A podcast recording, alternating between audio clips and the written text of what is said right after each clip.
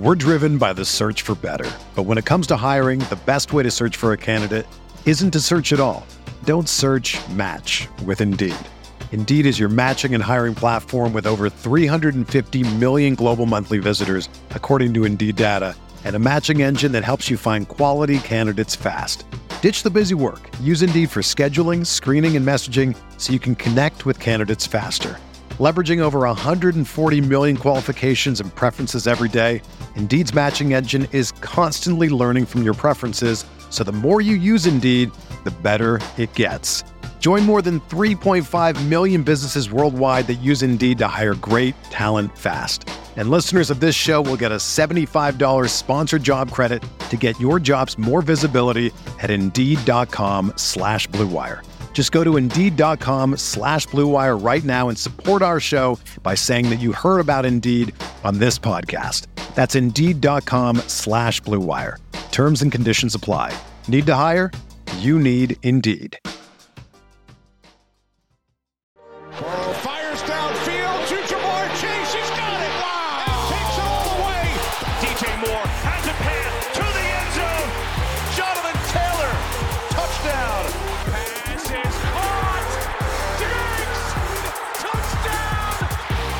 Hello, everyone. Welcome back to RotoViz Overtime on RotoViz Radio, brought to you by Blue Wire. My name is Colin Kelly. You can follow me on Twitter at Overtime Ireland, and I'm joined by Sean Siegel, my co-host here on RotoViz Overtime, also the co-host of the Stealing Bananas podcast with Ben Gretch, which I think you hopefully are subscribed to already. If you aren't, I think you should subscribe to that one as well as RotoViz Overtime and all the other great podcasts up on the RotoViz Radio Podcast Network.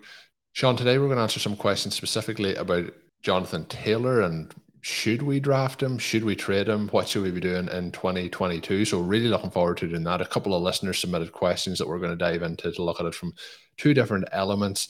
And then we're also going to look at a recent draft in the Superflex FFPC tournament that one of our listeners have submitted in for our review. We'll we'll try and be as nice as we can. Sometimes people write to say that we're too nice with our reviews, but we'll see what the draft looks like, and uh, we'll give our our honest feedback then on how things look in this one. But Sean, Jonathan Taylor, he is our guy. Do we say he's our guy? But uh, we'll see how the, the listener questions come in, um, and we'll we'll answer them then to the, the best of our ability. But how are you as we get ready for the third show of the week here?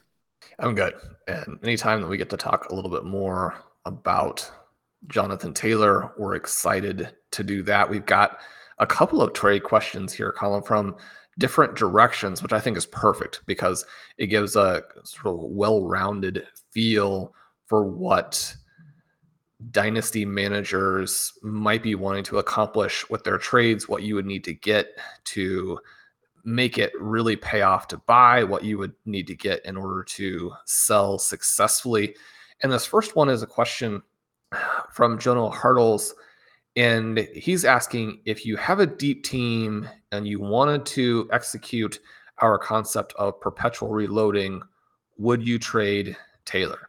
Now, to give a little bit of a feel for what this particular deep team looks like, the quarterback position is loaded, got a lot of depth with Dak Fields, Tua, Zach Wilson. The running back position, potentially elite with Taylor, Javonte Williams, Travis Etienne, Gibson, White, Edmonds. You go to the wide receivers, and yeah, I mean, this is depth. When you have both Ja'Marr Chase and Cooper Kupp, you're expecting to score a ton of points in those front line positions. And you have, uh, I'm assuming DJ Moore here, Terry McLaurin, Sutton, Rondale Moore, and Jakobi Meyers. And then we look at the tight ends. You got Mark Andrews, Kyle Pitts, and Gerald Everett. So this team loaded has his 23 first, has his 23 second, and looking to add more onto that. There are a couple of things that jump to mind here. One would possibly be that I don't know if I would risk diminishing my starting lineup, especially if you're looking forward to the semifinals and finals with a team that's this powerful and this young by moving Taylor. The other element would be that maybe there are some other guys who would bring a lot and would reduce your risk in a different type of way. If I'm moving Taylor, I'm either going to get an absolute ton, which I think you can do. I mean, there are going to be some trades out there like that. And we've been saying, you know, acquire Taylor at all costs. And sometimes the at all costs part is actually going to be pretty compelling. well, who are you looking at on this team? What are you thinking? Would you be selling Taylor from this lineup? I'll, I'll, give my thoughts here and then I'll see what, what you think on it. I don't think on this roster, you kind of hinted at this. I think I would be keeping Taylor based on like this. This roster is like a dream team. Uh, the way it's set up here, it's absolutely stacked throughout. There's a lot of our favorite guys on it. He did mention just add into it that he figures Taylor's value will never be higher. Um, if I could get pl- picks plus players back, you know, and hit on some of them, would it be something that we would do? Would we trade Taylor away?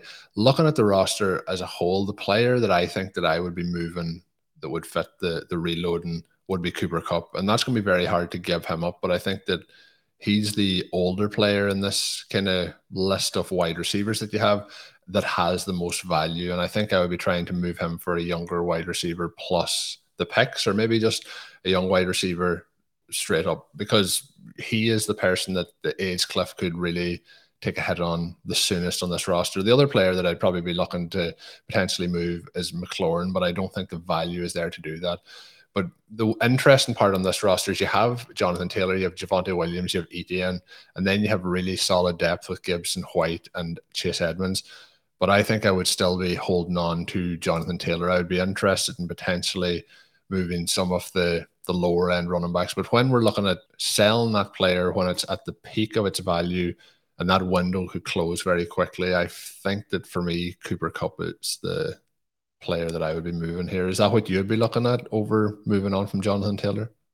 For me, Kupp is a little bit tricky, and in part because of some of the things that you mentioned, because you're not going to get the value that goes with his scoring. So Kupp might be one of those types of players that you actually let fall almost to zero. You write it out and see how long he delivers that scoring for you. Now, if you do get someone who's going to come in and pay as though he just scored 25 points per game last season and happened to be 24 years old, then you have to take that. And there might be some trades out there that are that good. And so, you know, you would feel around a little bit but I guess I would want Kupp's points in my lineup the same way I would want Taylor's points. There are five guys on this team that I think you could look to sell who might be a little bit more risky than Taylor in terms of holding the trade value and probably don't have quite the same ability to impact the 2022 season. Now, we talked on I believe, a recent episode of Stealing Bananas looking at this permanent championship window element as we were talking about the RotoViz Triflex Dynasty format, where Blair Andrews and I had traded Javonte Williams and Michael Carter pre draft for J.K. Dobbins and a 2023 first, second, and third. Obviously, a few things have happened since that point to where you maybe can't get that trade. At the same time, especially from a dynasty perspective, Javonte Williams, very, very valuable the concern that I would have is that if the offense ends up being a little bit more pass heavy or Melvin Gordon gets a little bit more of the work than we're expecting. And one of the things that we have said is, especially in redraft, don't overrate the presence of Gordon there as you look to how Williams could score. The ceiling is very high, but there's also a little bit of that risk. And because he's so good, I mean, Javonte was a guy who comes in at the very top of so many of the metrics that we like. If you pull up the advanced stat explorer, for example, because he was so good and because he's so young and because the Denver Broncos could score so many points, even with Melvin Gordon re-signing, the trade value there should be immense. And so, I mean, you're not going to get the same thing you would get for Taylor, but you can get a ton and allow yourself to diversify the risk a little bit on a guy who maybe doesn't score as many points this season as we would like. I do also like the possibility of at least looking to move both of the commanders players. Now, for the same reason that you said that Terry McLaurin probably doesn't have the value that you need, neither does Antonio Gibson. But if you could move one of them, then you reduce a little bit of the risk of this Washington offense that's going to be quarterbacked by Carson Wentz and also has a lot of different pieces, right? You have, you know, Curtis Samuel possibly coming back healthy. You have the selection of Dotson. You have at running back the selection of Brian Robinson all of those things do neutralize the trade values some. But if you work on this, and especially if you put these guys in a package, maybe with somebody else, these players are still going early enough in best ball, so early enough in redraft types of formats that we know there is some value there. You're not going to get this massive package that maybe you would have gotten a year ago, but you might be able to trade them and not miss them because of the point scoring potential you have on so many of the rest of the players. The other couple of guys I like to possibly move here, Colin, or maybe a little bit more controversial in that the Denver Broncos, just kind of like the situation with Javonte Williams, they are loaded at wide receiver and also, you know, unfortunately for Albert O, loaded at tight end at this point. Courtland Sutton has such a great ceiling now in there with Russell Wilson. We could see him emerge as a true star in 2022. But he's not that young. There is some risk that Jerry Jeudy and even someone like KJ Hamler not necessarily move ahead of him, but take a big chunk of the scoring. There's the possibility that one or both of these tight ends are very, very involved. And so if you can sell to a manager who is looking at the potential of stardom for Sutton, then I think that's a way to sell before a guy gets a little bit older, before he potentially loses this, you know, just the shine from this potential scenario where he becomes an absolute star. Now, if you sell and that happens, there's going to be a little bit of disappointment. But if you get the right trade, you know, you, you execute on the right offer, then you've got some things coming back in your direction as well. And you're going to have this perpetual reload element to where even if you actually lose this really cool season, you're going to be in good shape in the long term. Another person who's a little bit like that is Mark Andrews, right? And I wouldn't necessarily recommend selling if you didn't have Kyle Pitts and Gerald Everett, but Andrews, someone where, especially if you can bring back a tight end who's interesting or just get a ton of value for it. Mark Andrews is one of these guys who is going to be extremely efficient. We know that he's among the best tight ends in the NFL. He, he's one of these players because of the volume in the Baltimore Ravens offense that I almost think that every time that he has this huge spurt you have to sell. And every time he goes through a stretch where they run the ball too much or just are way ahead and J.K. Dobbins is rushing for 150 yards and three touchdowns a game. I mean, Colin, we got to put that out there and, and try and make that happen. When you go through those stretches, then you have to buy, right? Because his value is going to jump up and down based on how the Ravens have played the last handful of games. That's not to say that you're selling Mark Andrews because you think he's done or that he's not going to score or that you've got to definitely get out of him before he gets older. But there are some elements there to where if you get big value for him, this might be a chance to move him. Now, I do think that they're going to pass more. I think that Lamar Jackson's going to have a big season. They don't have a lot behind Andrews and Rashod Bateman. So, just like in the other scenario, you could make a move that you then look back on in, you know, four months and then think, you know, what was I doing? But that's a little bit of the, the element of the perpetual reloading where we want to make sure that we're continuing to turn the roster over. We're getting a lot back. You have these rookies to come in and reload it. And then we don't get so risk averse in terms of worrying about are the guys on my roster going to hit this really high end season and I'm going to miss that. And so I'm afraid to make moves. Now, obviously, this particular manager is not afraid to make moves because he's willing to sell uh, Jonathan Taylor. It might be that there are some other guys on the list here that make even more sense, but I love the the general direction of how he's thinking about this team. The other question that came in again regarding Jonathan Taylor came in via YouTube. That first one came in through Twitter. So great to be getting the questions in through the different formats. And of course, if you haven't already checked out the RotoViz YouTube, head on over and hit that subscribe button. But um, it comes in from Chip. He says, What are your thoughts on this Dynasty 1 QB PPR 12 team trade that he just made? So it is the 102, the 103, the 107, all for 2022, and DJ Moore for Jonathan Taylor, 2020 second, 112, and 2023 first round. So if we're looking at the 2022 picks, that was the 102, 103, and 107 to move back to the 112. And a 2023 first round was the other pick. So the two players involved, DJ Moore and Jonathan Taylor. Pretty fun trade, pretty straightforward trade in terms of the overall value. Um, but moving his DJ Moore, which we have a lot of concerns around the quarterback situation in Carolina, but we really love DJ Moore um, as an actual player. Um, if we could just get him a, an efficient, proper quarterback, we would have uh, a great season from him. But what's your thoughts on that with acquiring Taylor, who we've talked about acquiring, and then giving up Moore and the three first round picks?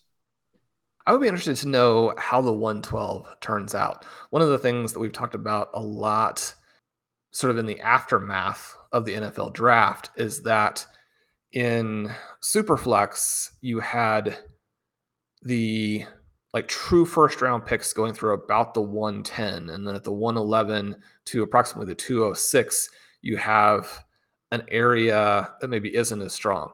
Now, in a lot of seasons, that's going to be very different in one QB, which is what this format is in 2022, because the only quarterback who would really be in there would be Kenny Pickett. Probably not as much of a difference. If you assume Pickett is moved out, and you can't necessarily make that assumption. I mean, there are going to be some one QB leagues in which Pickett goes still in the first round. But if you move him to the 203, 204 ish range, then you're saying, okay, that first tier stretches to about the 109 and then you're three picks deep into uh, just kind of this area that maybe is flat or maybe doesn't have players who are that exciting, or maybe they're exciting, but they're very risky. So the 102, the 103, the 107, they're all in this range where we're going to get some good guys. And you look at that, you compare to Jonathan Taylor, he's in the portion of our dynasty rankings where he's worth three first round picks. So if you wanted to kind of break down this trade of Taylor and then the other pieces, you say well, Taylor for the two, three, and seven, that seems pretty balanced. And then you have DJ Moore for the 112 and a 2023 first round pick. That part of it also pretty interesting. Colin DJ Moore is tough because his peripherals are fantastic. We believe in the trajectory for him. He was a superstar in college. He's drafted in the first round. He comes out and plays well right away. He's got the ability to be a very well rounded NFL wide receiver, good before the catch, good after the catch. You can hit him short, you can hit him deep. Uh, he's physical. And he's still sort of in this. He's still only 25, just turned 25. Right. And so, I mean, are you going to part with a 25 year old DJ Moore for the 112 and a 2023 first? I mean, maybe you are, right? Because ah, their quarterback situation is just so rough. I mean, you look at one of the reasons that we have maybe some questions about this sort of wide receiver golden range of drafts that always exists from, you know, really the first round through the sixth or seventh round, but definitely from the third round through the seventh round. And maybe this so many of the stars are going to go off three through five. You look at that three through five range this year. One of the reasons that it just doesn't get you excited in the same way is that you have players like DJ Moore, like Terry McLaurin, where you expect the quarterback play to you know mitigate their personal strengths and even you know neutralize this profile that they have where you go in and you look at you know some of the air yards info some of the ability to demand targets on a per route basis you know all of that you look at and say well i mean this guy has got to be a third round pick.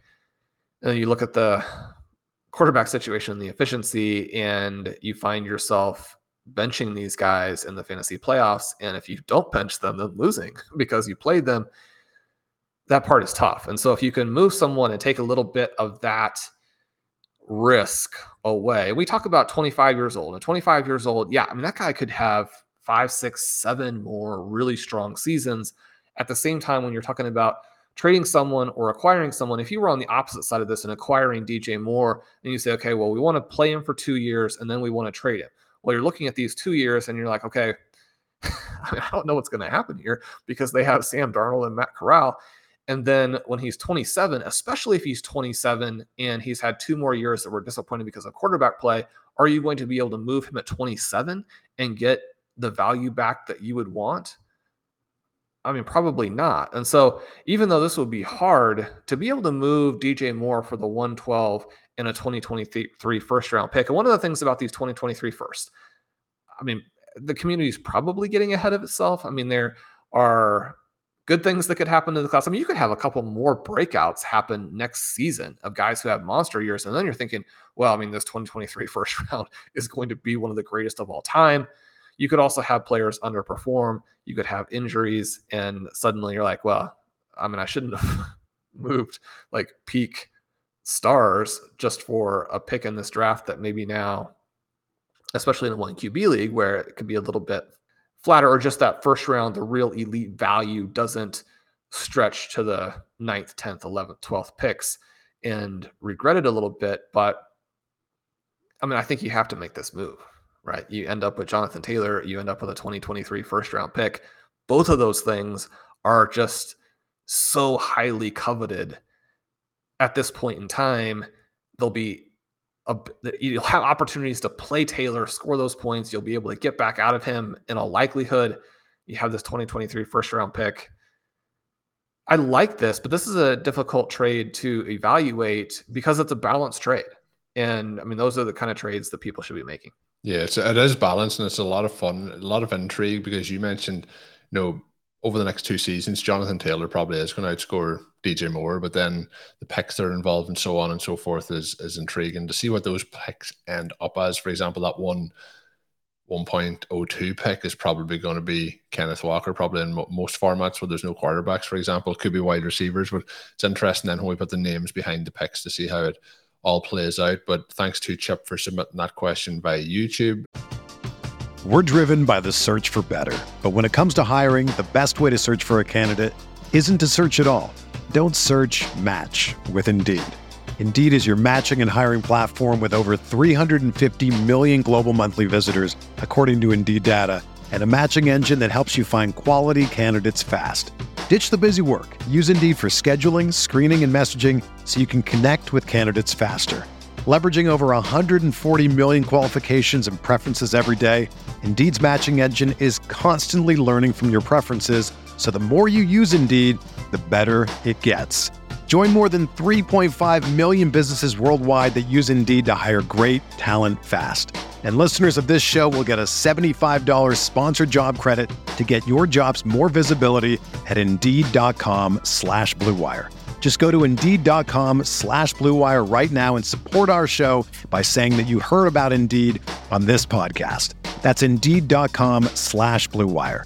Terms and conditions apply. Need to hire? You need Indeed. Whether you're a world class athlete or a podcaster like me, we all understand the importance of mental and physical well being and proper recovery for top notch performance. That's why I'm excited that Unifyd Healing is sponsoring podcasts on the Blue Wire Network. Unifyd Healing is a new and super innovative global network of wellness centers powered by Energy Enhancement System, or EE System. If you haven't heard of the EE System yet, then you'll want to listen up. This technology promotes wellness, deep relaxation, purification, and rejuvenation. Wherever you are across the globe, access to a center is easy and affordable. Interested in experiencing the EE System technology for yourself? Go to unifydhealing.com slash bluewire to learn more and find a center near you. That's unifyd, U-N-I-F-Y-D, healing.com slash bluewire. No material or testimonials on the Unifyd Healing website are intended to be viewed as medical advice or a substitute for professional medical advice, diagnosis, or treatment. Always seek the advice of your physician or other qualified healthcare provider with any questions you may have regarding a medical condition or treatment and before undertaking a new healthcare regimen, including EE system. The final one today is from PM Farley via Twitter. And uh, have to give uh, PM a shout out. He is one of the true OGs of the RotoViz overtime community. Often sends in questions and uh, always thoughtful in terms of what he's asking for us to, to try and decipher then on the show. But he is saying, shoot me straight. How did I do in my first FFPC Superflex best ball tournament? Uh, he said he wanted to keep going wide receivers, but only starting three most weeks him hold back. And this was a, a point, Sean, you made when we did talk a little bit about the Superflex format and your recent draft with Blair Andrews. The fact that you kind of are with the Superflex element, you're kind of going to be starting a quarterback on most weeks in that spot. So it's lowering flex availability then for you versus the, the non super flex tournaments, I guess you'd say, over at the FFPC. So running through his draft in general. I'll give you the summary of how the roster finishes up at the end of it all. So Uh, he goes Kyler Murray, he has Tua, he has Kenny Pickett, Breece Hall, Rachaad White, Tyler Badie, Josh Jacobs, Devin Singletary, Darrel Williams, Julio Jones, AJ Brown, Laviska Shenault, Tee Higgins, Justin Jefferson, Gabriel Davis, Chase Claypool, Rondale Moore, Pat Freiermuth, Trey McBride, and Mike Gesicki. And just to give an idea of how this draft then played out with that being his overall roster, starts with Kyler Murray in the first round at the 106. So he's picking from the 106, then Justin Jefferson, then Tua, then AJ Brown, Tee Higgins, Breece Hall, Josh Jacobs, Gabriel Davis, Mike Gesicki, Freiermuth, Singletary, Kenny Pickett, Chase Claypool, Rachaad White, then Rondell Moore, Williams, McBride, Julio Jones, Laviska Shenault, and Badie then in his last pick in the 20th round. So looking through that roster, Sean, what are some of the key takeaways? How are we going to rate this roster and what's our thoughts? I think, you know, Murray at the 106 is, is very fair there. Um, I think that's a good pickup. And then to, to be able to pair him with the second quarterback drafted then. So at the 207, Justin Jefferson was the second quarter, sorry, second wide receiver off the board. Uh, Cooper Kupp went at the 111. What's your your thoughts there as the the draft starts off? I really like this start.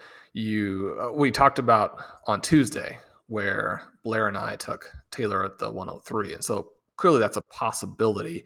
But you give yourself so much flexibility and upside and safety when you take the QB there. And you look at Murray. I'm just going to be interesting to track his cost as we go through draft season. He has that suspension for DeAndre Hopkins that could knock down his upside over the first six weeks of the season. You look at it big picture, though, and they've given him even more weapons than he had before. And when we look at him healthy, really nobody has more upside. Definitely Burrow, Herbert, and Mahomes have to hit on just magical passing seasons to be competitive with what Murray, Jackson, and Josh Allen can do when they're firing on all cylinders. That doesn't necessarily mean that Murray is a better pick than those guys or that you would pick him before. But when you're talking about the upside to win a tournament, I like him there. Then you come back with Jefferson in the second round. You like that value with Taylor, McCaffrey, Ekeler, and Kelce gone there really isn't a QB that you would be looking at at that juncture. Trey Lance, maybe, but you're hoping that he might come back to you at the 306. Not super likely. I mean, his ADP is going to be in that 2 3 turn area. But Jefferson, Chase, those guys so close together. Jefferson gives you a little bit more of the potential elite target volume, where sharing with Adam Thielen and Irv Smith, even though those guys will be involved, KJ Osborn had a nice sort of establishing himself as an NFL player type of season last year. It's not that the other targets won't be involved in it, but when you look at who is going to be just so clearly the centerpiece, they have that situation there with the dome. You're expecting them to be involved in more shootouts. You like that pick then it wraps back around. Really, the one that might be a little bit more controversial here, Colin, is Tua in round three. And I mean, this could really work out, or it could be a little bit of an issue. How excited are you for him when you consider the situation where he has Tyreek Hill and an emerging Jaylen Waddle? Waddle might be the better of those two wide receivers in 2022. Well, that, I was going to say that's a big call to say that he may be the the better, but that is the potential as well of him heading into his second season, being familiar with quarterback. It'll be fun to watch those two to see how it does work out through the season. Uh, Tua, I think, is somebody who I think maybe the hate on him is is a bit too far. I, I know, like on social media, for example, if anything is posted about him from, for example, the Miami Dolphins social media team, I think they do a bad mm-hmm. job of what they show off him. But there's usually a lot of conversation around that he is no good. Basically, that's the the key takeaway. But I do think uh, he is somebody who is better than people are talking about. He's a QB 16 in this draft in the mid third round. I think that he is somebody who's viable in 2022, specifically with the wide receivers that you have mentioned there, and Tyreek Hill and Waddle, who both are very good after the catch as well. So he is somebody I think that in Superflex I'm going to take this year. And I do think in some of the best ball tournaments where maybe if we don't get the quarterbacks we want, I think he could be interesting as the second quarterback um, in drafts as well and, and regular formats. But I think it's pretty fair. Before him, two picks earlier, Trey Lance goes. Shortly after him, Deshaun Watson goes. Trevor Lawrence, Justin Fields, Matt Ryan, Jameis Winston are the quarterbacks that go within the next round and a half. So I think if we're looking at those guys, I think Fields probably has the the most upside. Um, but I think Tua overall probably is the next in line with, with that group of uh, quarterbacks. After that, Sean, then we do go to AJ Brown, who I'm always on board with an AJ Brown pick, and then we get Tee Higgins as well um, at the 506, which is really really nice at that point. Um, interesting, you know, if we're looking at potential stacking of quarterback wide receivers, Jaylen Waddle did go two picks after Tee Higgins there, so that was an option with having already drafted Tua as the quarterback. But to start off, Kyler Murray, Jefferson Tua, and then AJ Brown and Tee Higgins, and then the next pick, Shawn, is Breece Hall at the 607. I think that's a very, very solid start.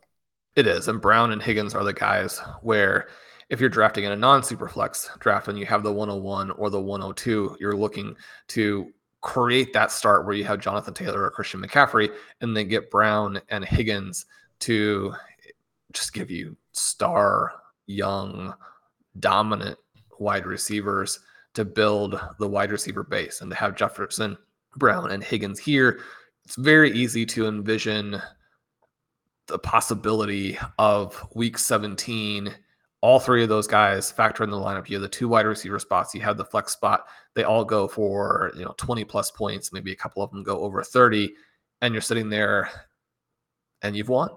And that part of it I think is very exciting. The AJ Brown selection is interesting. The immediate running backs who go after him are Aaron Jones, Nick Chubb, and Leonard Fournette.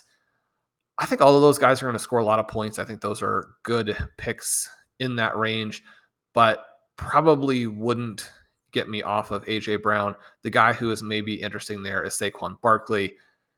Barkley eh, is tough because you have these two competing scenarios, both of which are very easy to envision. The one is that Saquon Barkley is basically into that portion of his career where he's David Johnson after the injury. And continuing to draft David Johnson during that stretch was devastating to fantasy lineups. On the other hand, a lot of positive buzz about how many passes Barkley is going to catch. I expect this offense to be better. He's going to have recovered from the injury situation last year. And it's kind of easy to forget the fact that he was starting to look like himself post the serious injury. And the injury that actually stopped him last year was a twisted ankle, right? Stepping on another player's foot, you have that basketball type of injury. And it's not that those injuries, you know, can't be devastating in the short term, but man, if Barkley looks like himself this offseason, he's going to be a difficult player to pass in this mid fourth range in Superflex. You get back to Higgins at the 506, and the player who goes right before him is Cam Akers. That would have been possibly an interesting choice as you wrap back around Ezekiel Elliott, Antonio Gibson, Travis Etienne, David Montgomery. Etienne would have perhaps been an interesting choice, but the player that he gets here in Breece Hall, we love him as the sort of soft zero RB play. Obviously, once you remove the quarterbacks, if you want to look at it that direction, I mean, it's not really into that zero RB territory. But to have Hall as sort of your foundation back, that could pay off. It'd be interesting to know who would have gone with at the 706 if Dobbins had made it two more picks. He goes at 7 4.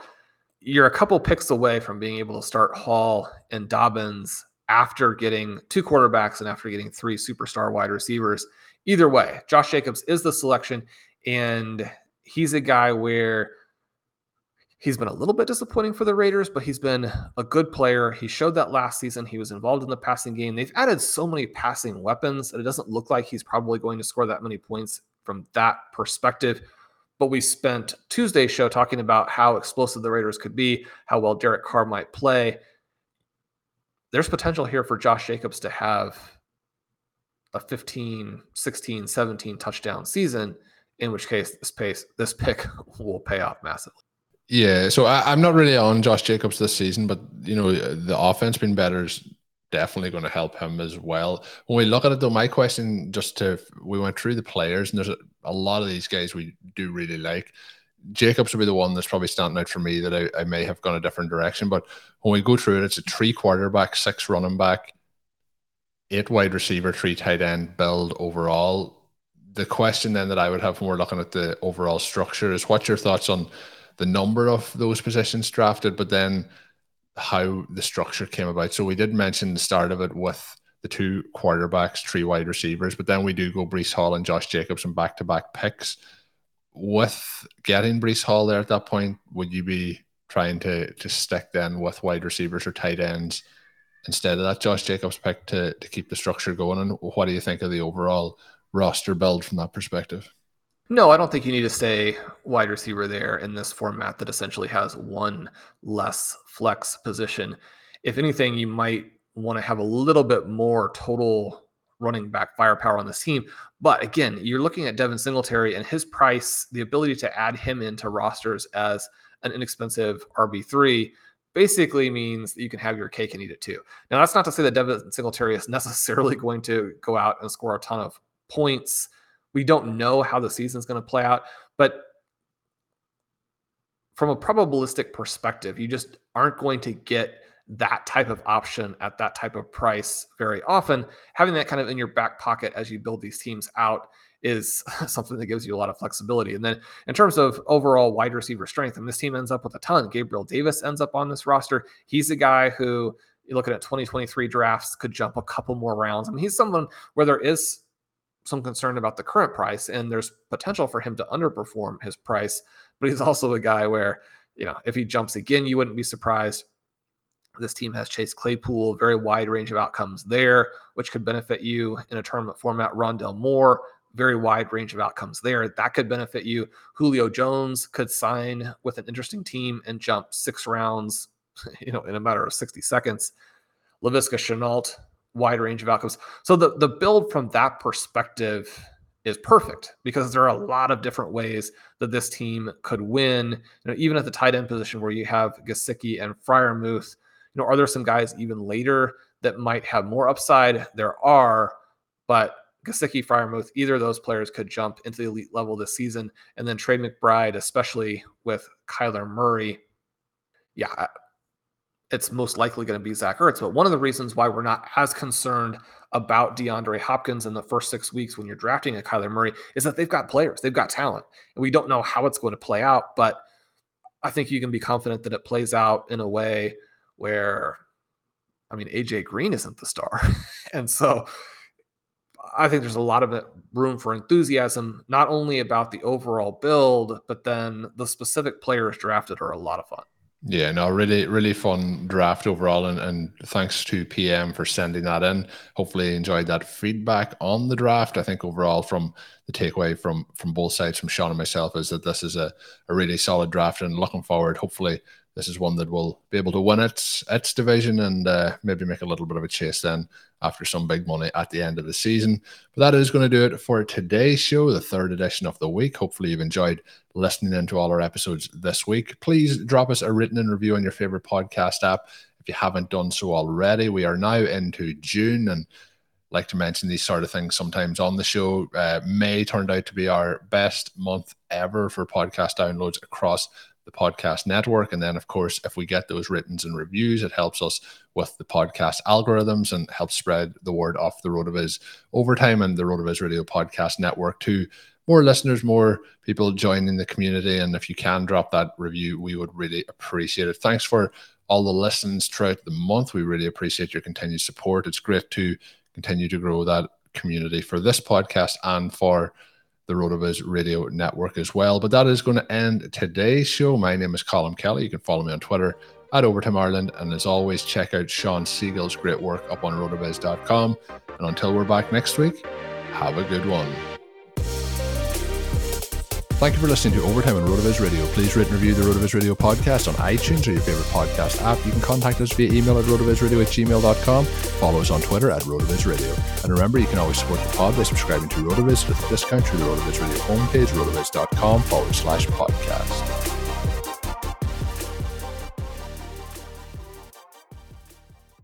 Everyone is talking about magnesium. It's all you hear about. But why? What do we know about magnesium? Well, magnesium is the number one mineral that 75% of Americans are deficient in.